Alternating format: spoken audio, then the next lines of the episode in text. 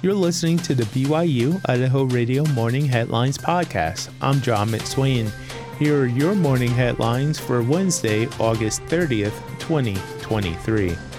A 55-year-old man is in jail after police say he pulled a gun on a group of teenage boys who were trying to ask a girl to their homecoming dance. East Idaho News reports a group of about 10 teenage boys in two separate cars dropped something off at a house in Teton and then banged on the door and ran back to their cars. One of the cars left, but the second car didn't have a chance because the man ran up to the car and yelled at the boys to get out. The teen said he twisted one of the boys' arms and put the gun in his chest while yelling obscenities. They say he also waved the gun at the other boys. The boys eventually left. Deputies with Fremont and Madison County Sheriff's Offices, as well as the Rettsburg Police Department, went to this home and surrounded the house because they knew he had a gun. They called over a PA system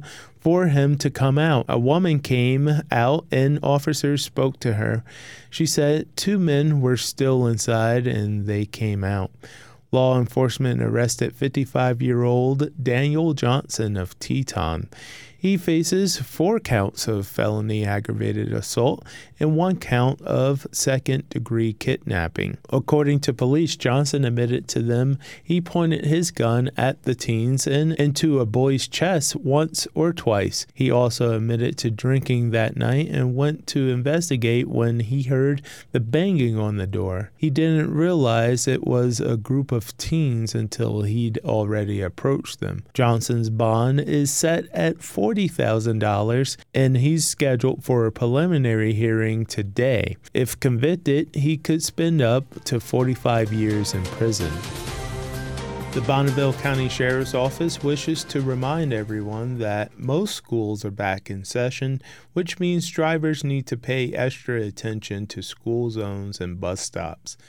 Deputies urge drivers to plan ahead, don't get in a hurry, obey all traffic laws, and take extra notice of the school zones and traffic signage. Reduced speed limits for school zones are typically found in areas with heavier pickup and drop-off vehicle traffic, crosswalks, bus stops, and increased pedestrian activity. Drivers are required to stop for these signals whenever pedestrians occupy the crosswalk and can only proceed when the crosswalk is completely clear. School buses are another aspect of our daily travel that should cause people on the road to use extra care.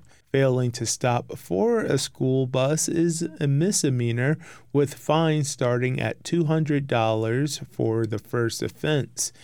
Keep in mind that most school buses are equipped with camera systems to aid in investigating these types of violations.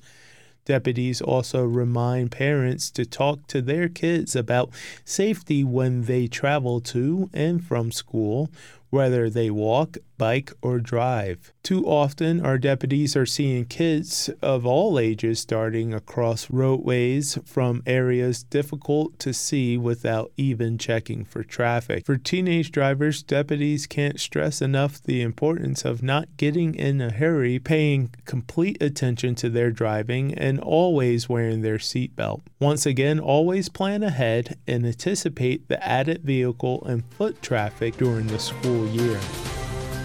The pups will be taking over the pool at the Ross Park Aquatic Complex.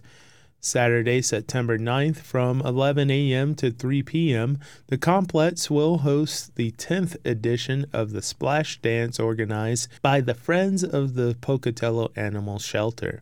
The entry fee is $10 per dog, and the event lets canines enjoy the facility just like their human pals. Money raised by Splash Dance helps fund the Friends of Pocatello Animal Shelter's life-saving programs, including the Second Chance Fund, which pays for treatment during medical emergencies, and the Katie's Old Friends program that helps pay part of the adoption fee for dogs 6 years old and older. For more information on Pocatello Animal Services and to view adoptable pets, visit Pocatello.gov/animal services. Thanks for listening to the Morning Headlines for Wednesday, August 30th, 2023. I'm John McSwain. You can catch more news, interviews, and great content on our podcast feed. Just ask Alexa, Google, or Siri to play the latest BYU Idaho Radio podcast, or listen to us for free on your favorite podcast app like Apple Podcasts, Google Podcasts, or Spotify. This is BYU Idaho Radio.